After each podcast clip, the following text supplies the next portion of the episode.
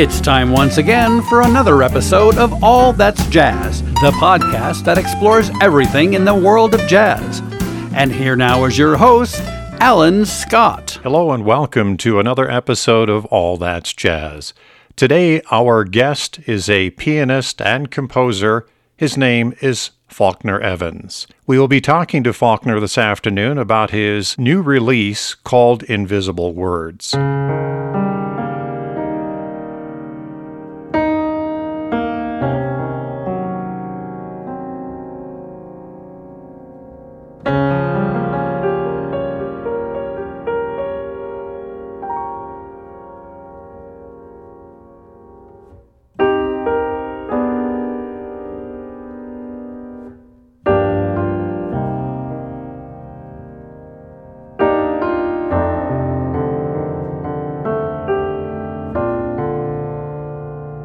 It is a very poignant and very stunningly beautiful recording of music that many of our listeners will enjoy. Also, we hope to explore the backstory and the reason for this particular solo release from Faulkner Evans. And Faulkner, thank you very much for joining us on All That's Jazz. No, thank you, Alan. It's my pleasure. I know you've been in the business for quite some time and uh, you've had a variety within your playbook, if you will, uh, everything from different genres of music to focusing in later years with jazz music. It's a pleasure to speak with you and have this opportunity to explore this new recording called Invisible Words. Now, I don't know how comfortable you are with this, but obviously uh, the whole basis for this particular release is due to the untimely death of your wife, Linda. Tell me about titling it Invisible Words. What is the story behind that choice? Well, Alan, my wife Linda was a artist, and we had a um, art studio for her that was just a couple of blocks from here. And when she passed away, I was responsible for closing down that studio. She had had that studio for a long, long time and she didn't throw anything away. And so, like a lot of artists, she had clippings and little bits of art and sayings all around the place. And so I found this one clip, and it was in her handwriting, saying that music is the invisible word made visible by sound. And I liked that. I thought that was really poignant. Mm-hmm. And um, so I thought about that. And when I came to the conclusion last August that I was going to do this record, and it became something that it wasn't just something I wanted to do, it was something that I had to do. And so when I decided to do the record, I decided it will be called Invisible Words. And that's the way that came about there was uh, a lot of when I was closing out the studio, I could only go there for about 90 minutes every day because it was just too painful for me. Uh, so I went every day for 90 minutes. I finally got it closed out and everything. And so I, this little clip of her handwriting, I put that in my pocket and it's still uh, taped to the cupboard in the kitchen. And uh, that's the way that came about. So after she passed away, which I believe was uh, in 2020, not yes. that long ago, I understand that you really had a difficult time even facing a keyboard or sitting down at a piano. Tell me about that. Well, I think that when we think about music and we think about joy and we think about happiness, and none of those things, joy or happiness, were happening in my life. And uh, I um, would sit down at the piano for four or five minutes, and I that I just didn't feel like playing. And I realized that uh, Alan, that this was something that was natural. What I was going through was something that a lot of people have gone through, whether it's you're playing the piano or your you know your work or whatever your work is. It's uh, something that you know I had no inspiration to do. So I finally um, was able to approach the piano. I had um, Linda's brother had come in from uh, Auburn, Massachusetts, and picked me up. This is at the height of COVID, before vaccines, and I uh, I had to get out of New York City, and I had to get out of the apartment. He came and picked me up, and uh, I spent a week with him in his beautiful home in Auburn, Massachusetts. And uh, he had a really nice backyard with a pool, and I found it really nice to be away. But at that time, still everything was so raw. And um, he had told me that uh, he had a piano downstairs. It wasn't a great hmm. piano or anything like that. And uh, I was spending most of the time just out by the pool, but this one day it was raining. And I just thought that I'm going to go downstairs and I'm going to see what I can do. And in, I'd say, three hours, I had written the first three tunes on the record. And I was really happy about that. I was really pleased about it. And I told myself right then that this is something I not only want to do, but now I have to do this. It started freeing me up. It started to be a way to persevere in this. You know, this music was born out of loss, but it was also born out of perseverance too. So after I went to the piano there, and uh, you know, I immediately talked to Michael Marciano, the engineer on the record. He's engineered all my records. I said, This is something I want to do. And I know that we're in the height of COVID. And he said that, you know, this is a good time to do something like that. He said, I'll be in the booth, you'll be in the studio, and uh, and we will be safe and we'll get this done. So that's the way that came about. And, uh, you know, I, we talked about doing it around Christmas time, but that was going to be because of the holidays, it was going to be very difficult. And so I decided to do it on January 11th, which was Linda's birthday. So you chose to do this strictly as a solo release. Was it I, I, guess your intent to to make it that way or you really didn't want to bring in others into your catharsis? Both. Both. Uh, you know, I don't see how I could have had somebody alongside me to share what I was going through. And um, so I decided to make it a, a solo piano record. And um, this is what I, I, felt very strongly about this. I've never done a solo piano record. And the idea was to get the seven piece group together and do another uh, follow up on that. But I wanted this to be, this was just about being solo and just trying to um, paint a picture or to take a snapshot through my lens of who Linda was. This is something that it's really it's been a a big part of my healing. Uh, it's been a really big thing for me, and um, you know I don't recommend anybody going through what I went through, but um, this has been a big help for me, and I'm I'm proud. I'm proud that I was able to do this.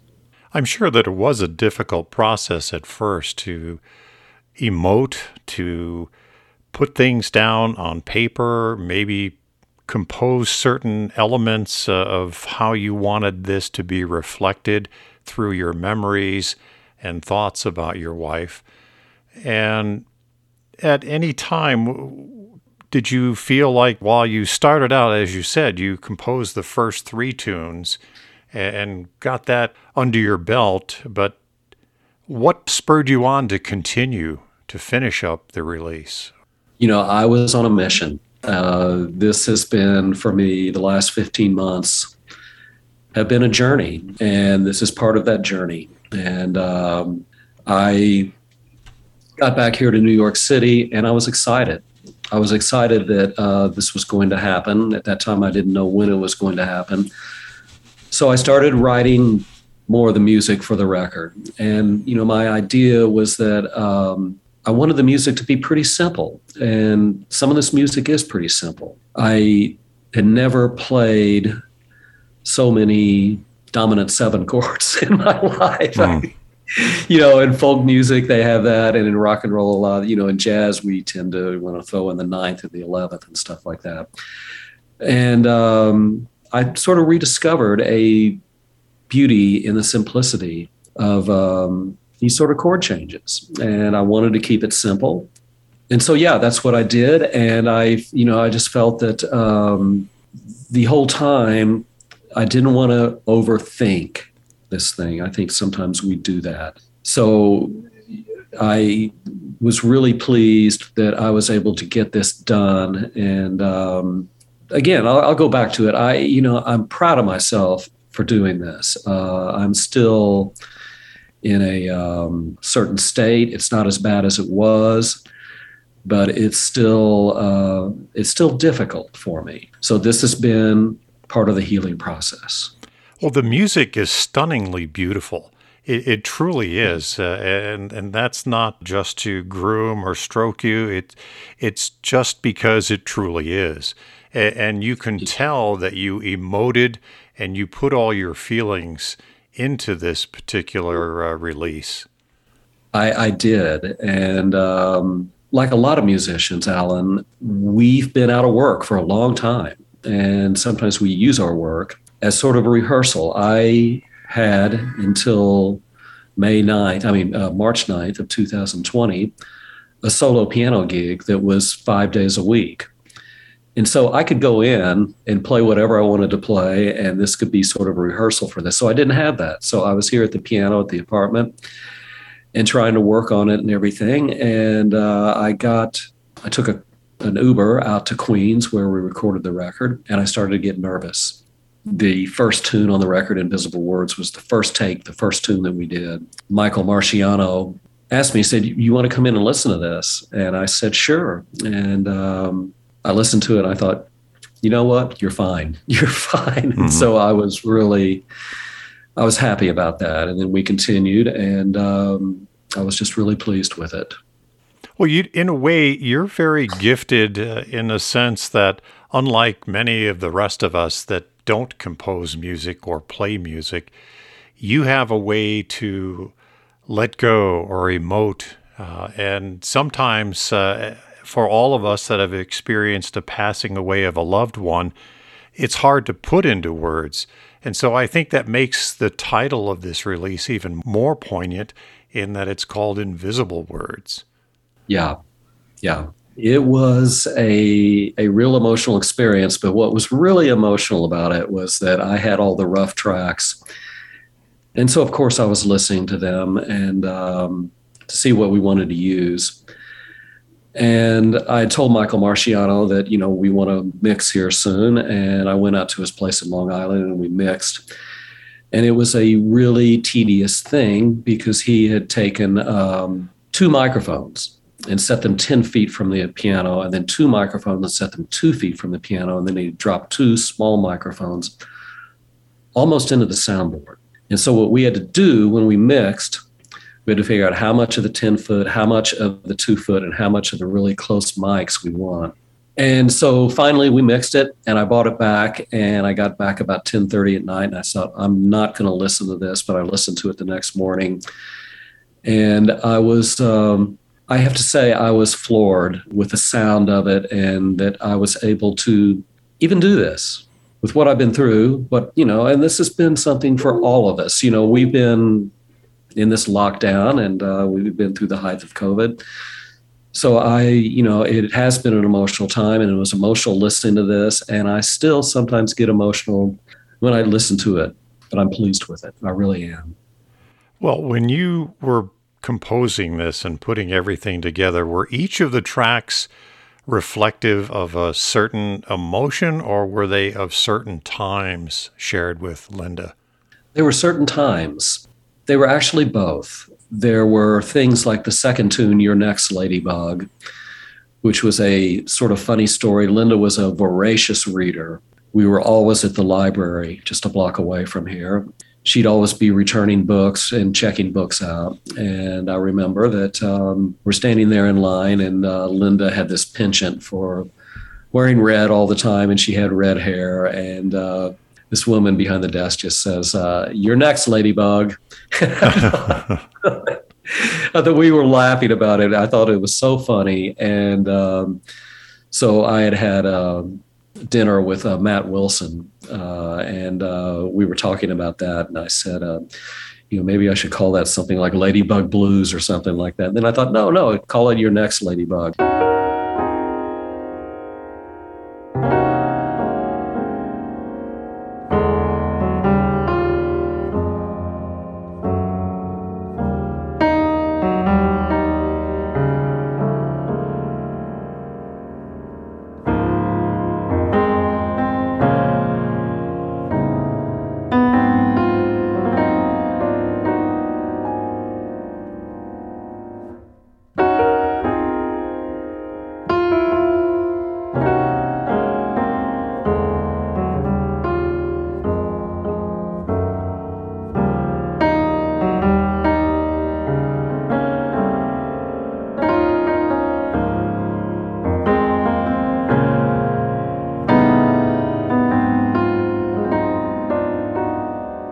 You know, there's certain things that ring true that um, were about this, you know, and um, brightest light, the third tune, was something that uh, you know I called Linda that all the time. I said, "You're, you are my bright light," and uh, she was.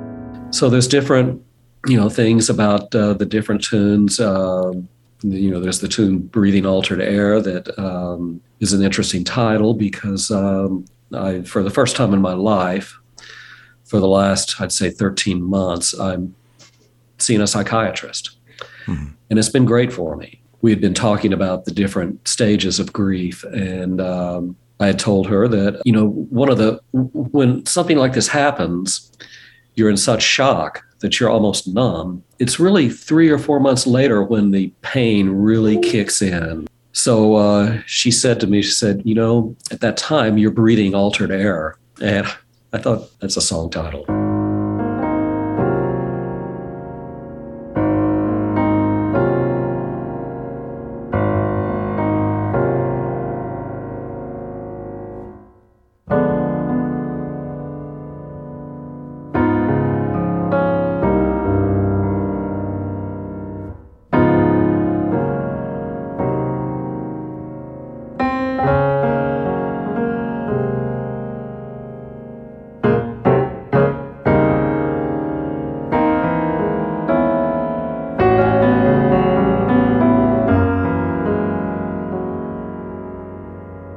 So um, yeah, I mean, uh, there's little bits here and there that uh, you know gave me the impetus to name the tunes after you know certain experiences and things like that.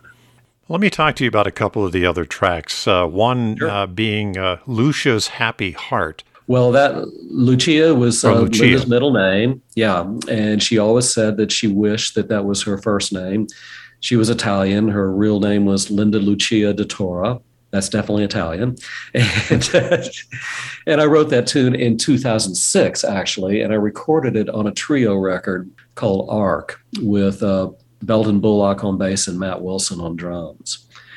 And so when um, I decided to do this uh, solo record, I thought, you know, that would be a really great thing to do and just sort of lay it out and don't play any time and just do it rubato and and see where it goes.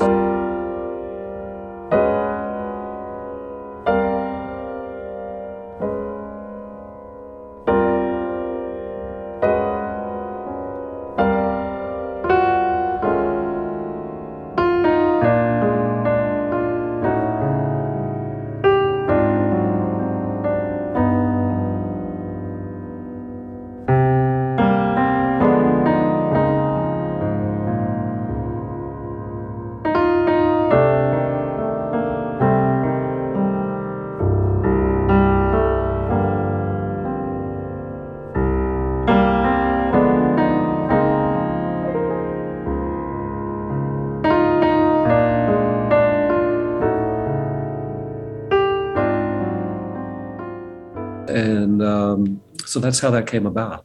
And then the uh, final track in speaking about the release is the Hope card. Is that something that is reflective of what you've now reached, and that's a stage of hope? You know, it's funny, Alan, because Linda was uh, very interested in Buddhism. And um, I wish I had more information about this, but I've been reading up on this, and there's some kind of, it's not a game or something, but it's a, it's a thing that Buddhists go through, and they have a hope card and they tack it up on the wall and everybody looks at it and i wish i had more information on it but i'll tell you this i thought it sounded great just the mm-hmm. the sound of it and i think linda would have liked that uh, linda was very very interested in that and um, we're uh, members. I mean, I'm now a member at this place, the Rubin Museum of Art, which is in Chelsea here, which is a Buddhist uh, museum. And uh, so that you know, that's that's how that came about.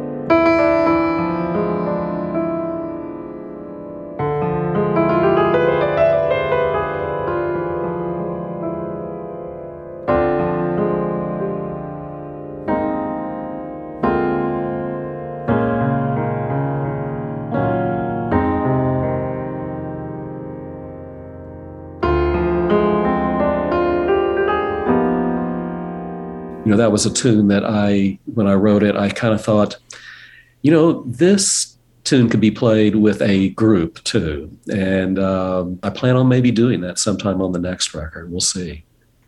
So at this point with the release of the album is there any intention of performing this live or is this going to be just your private moment? You know i performed it live two weeks ago at a club called Mezzrow here that's run by the people who do smalls. It's right over here, just a block away. And um, I did two shows uh, on the, what was that, on July 18th. And I was touched. The first show was sold out. Uh, the second show was about a half to two thirds. And it was a really emotional night for me. It really was. And it made me happy. It made me happy to be performing, to be able to do this music for a crowd. And that was on the uh, 18th of July. And when I was leaving my therapist uh, office on the 12th, on the Monday before the Sunday, she looked at me and she said, Don't underestimate what a big deal this is for you. And I told her, I said, um, you know, I want things to go well, but I need things to go well. And she said, I look forward to hearing all about it next week. So I did that two weeks ago, and I'm hoping to do it again. Uh, New York, as you probably heard, it has been opening up quite a bit. There's still places that aren't open yet. The Village Vanguard is still closed. But I think they're going to be opening up right after Labor Day. So I'm hoping, you know, things might open up a little bit. But I have to just say this thing on July 18th at Mezzrow was a really, it was another step in my healing. And uh, it felt great to be in front of a crowd. And, you know, some people in the crowd knew what had happened some people didn't and so i had to talk about it a little bit and but it wasn't a somber night i didn't want it to be a somber night and linda wouldn't she would not have wanted that either it was a real success and it was a real you know, I've been playing for a long time. This is what I've done all my life. And uh, but it was a real breakthrough for me. And um, Tanya, my therapist, when I saw her the Monday afterwards, she just said, "I'm I'm really proud of you." And uh, so it worked out really great. I'm I'm really happy the way it came out. So maybe when you're performing this in front of people, I I would think that rather than characterizing this as a celebration of life, it is I think, a celebration of a life, and that life being Linda's. It is. It, that's what it is. That's what it is. I'm, uh, you know, ironically enough, a week from this Sunday, I'm, I have a restaurant rented that was one of our favorite restaurants, and we knew everybody there. And uh, there's going to be a party for 28 of us there, and we're going to be celebrating her life, a life. You know, in listening to the music now a couple of times from top to bottom, uh, in a way, it it doesn't matter uh, that you know the backstory to each piece. Uh, at the same time, uh, I, I, think once I learned more about it and, and started looking at it and, and appreciating your reflections on this, then it made even more sense. But the music is, to me, a standalone. It's that beautiful. Thank you. Yeah, that I wanted to. You know, that's something that I was conscious of. I, I you know, um, this was a tightrope for me, and uh, I didn't want this to be a somber record. There are times I, you know, I know that the like the tune uh, "Made Visible" is pretty slow, and some people said it's sad, but you know, in sadness there can be beauty also, and uh, mm-hmm. I appreciate your sentiments about that. I really do. I, I, I honestly feel that there is joy in the music. I do too. I do too. I've had people who have said that, uh, oh, it's a sad record. And you can take that on a lot of different ways, you know. But um, I think there's a lot of joy in it also, you know. So as artists and everything, you know, whether we're playing something that's is perceived as being sad or is perceived as being happy, you know, all we can do every day is our best. And um, you know, like I said, this was a little bit of a tightrope. I didn't want people to say, "Oh, this is sad. This is not sad," and all that. But I think that uh, there is joy in in this music. I know there is, and um, and this was reflected by the uh, response that I got two weeks ago at the concert. I had so many compliments, and uh, it was um, it was a great evening, and what a what a great feeling.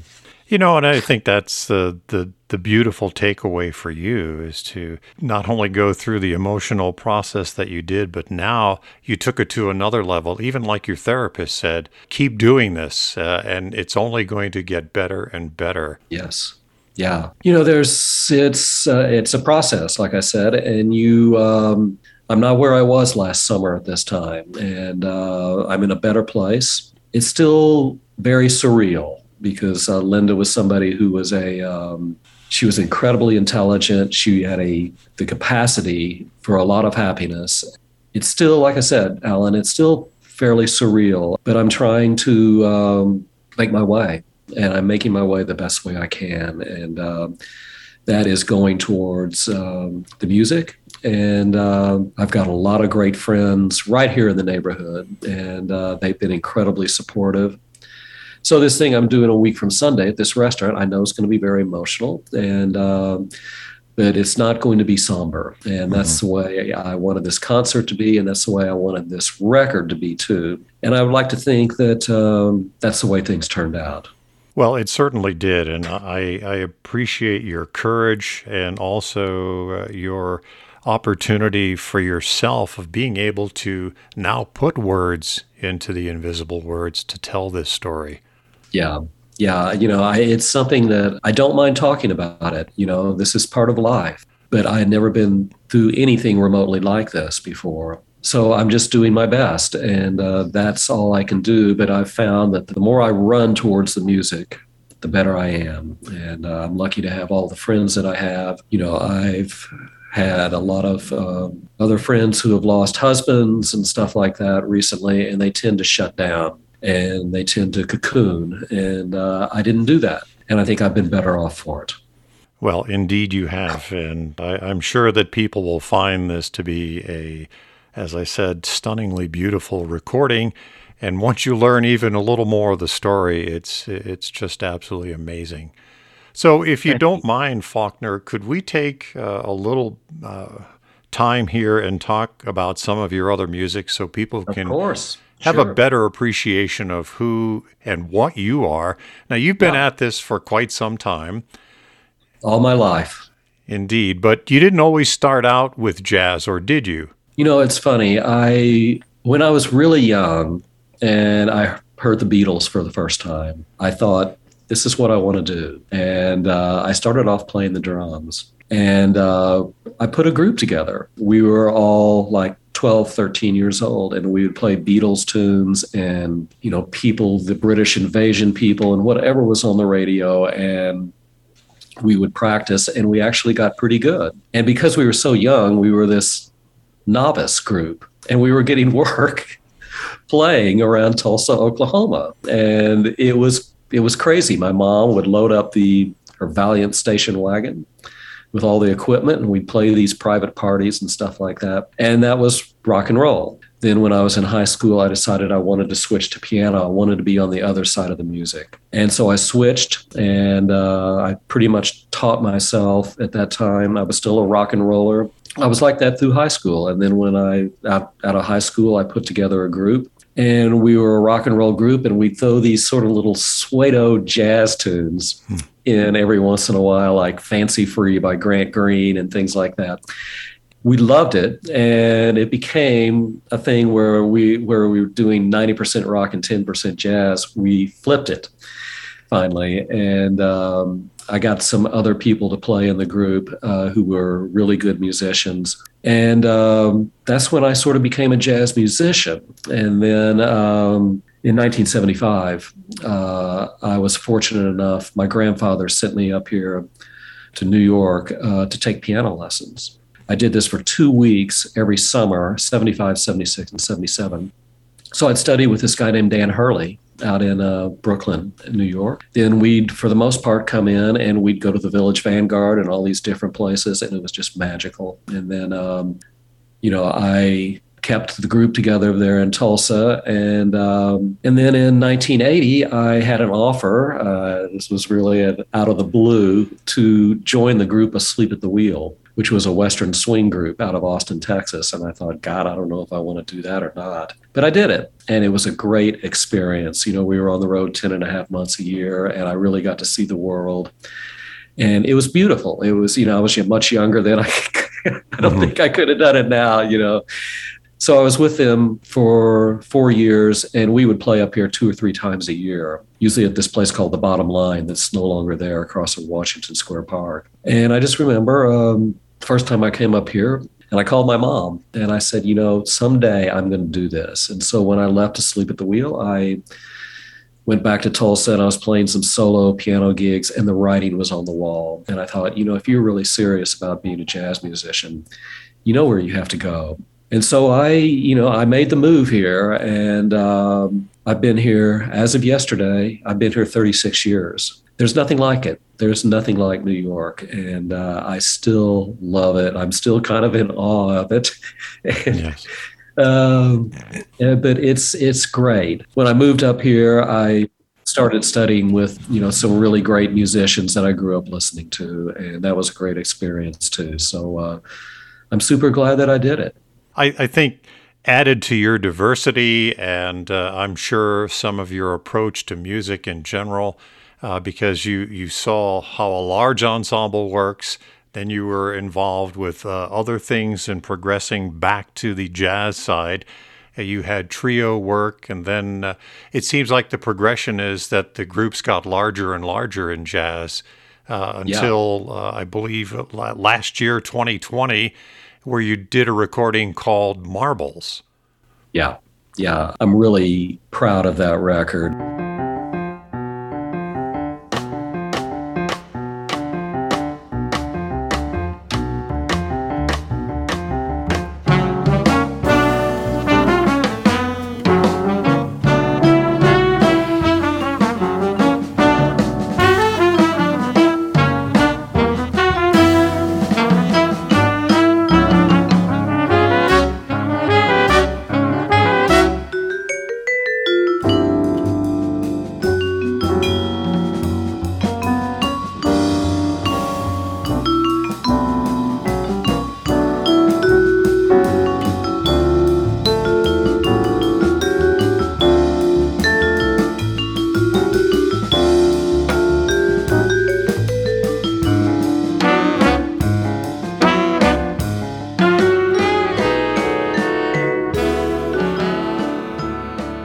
The rhythm section that I've used for a long time with Matt Wilson and Belden Bullock and um, Ron Horton, who I've played. He we've worked together a lot, and so I wanted to put this together. And you know, I'd spoken to Ted Nash several times about he's a good friend and everything, and um, I've always wanted to work with Michael Blake and Steve Nelson, and so I. Uh, you know, I started working on the music for that, and it's it was really something that um, because of the lineup, uh, we had to do everything piecemeal. We couldn't, it was hard to get everybody together for a rehearsal. We were able to do that in the end, but uh, you know, we decided that we were going to get together as much as we can in one form or another. And uh, I'm really pleased with that record. You know, Steve Nelson came in, and there's a lot of vibes players out there. And Steve, Steve is unique. He's mm-hmm. a He's a unique individual and he's a unique player. And so I think that the three tunes that he played on on that record really uh, are really great tunes. You know, I think the music reaches real heights when he's there. And so the idea now is to, um, before the end of the year, record another record with that same group and um, get that out next year. I'm already working on that. Well, I'm glad to hear that because I was wondering uh, until the issue of Linda's passing came in, that's uh, dir- the direction where you were and where you were going. And I was going to ask you, uh, since you put out this release, Marbles, with this large ensemble, would you go back to it, which you've alluded to? And uh, I'm glad to hear you haven't lost your marbles. Ah, you know, when we decided to call it Marbles, everybody had a joke about that, you know. Uh, but uh, no, I uh, you know, I, that's a record I'm really proud of, and I'm really proud of the two or three tunes that I've already written for the next one. And um, I'm excited to go back in the studio. I um, I really believe that you know I mean there's still a lot of uncertainty out there, but my hope is that at the end of the year the seven of us can get back in the studio and get this done. And I've talked to everybody in the group about that, and everybody's on board, and uh, and we will get this done uh, one way or the other. And I'm excited about it. Um, and I thought that was that record really turned out nicely. Well, Faulkner, I could talk to you for a considerably longer period of time, but in the interest of bringing this to a close, so how can our listeners learn more about you? You know, from my website, which needs to be updated, that's what I would, that, that, that's the best way. Uh, just go to faulknerevans.com. Are you on Twitter or uh, other social media? I'm not. Uh, I don't have anything against that, and I'm thinking about and I've been thinking about this for a couple of years about joining Facebook, uh, and I think I'm going to do that. I'm not a big social media person, but I do understand the reality of life today. Well, life today has been a joy for me, and I appreciate your sharing your story with me and our listeners here on All That's Jazz. Thank you, Alan. The pleasure's been mine, believe me. Thank you. Thanks for listening to this episode of All That's Jazz with Faulkner Evans. We'd like to thank Ben Sidran for the use of Mr. P's Shuffle as our theme song. And visit us again next time for another interesting conversation on All That's Jazz. If you like today's episode, please leave us a five star rating on the streaming service you use. All That's Jazz is available on every major streaming app, including Podbean, Apple Podcast, and Spotify, as well as Facebook and online at allthat'sjazz.net.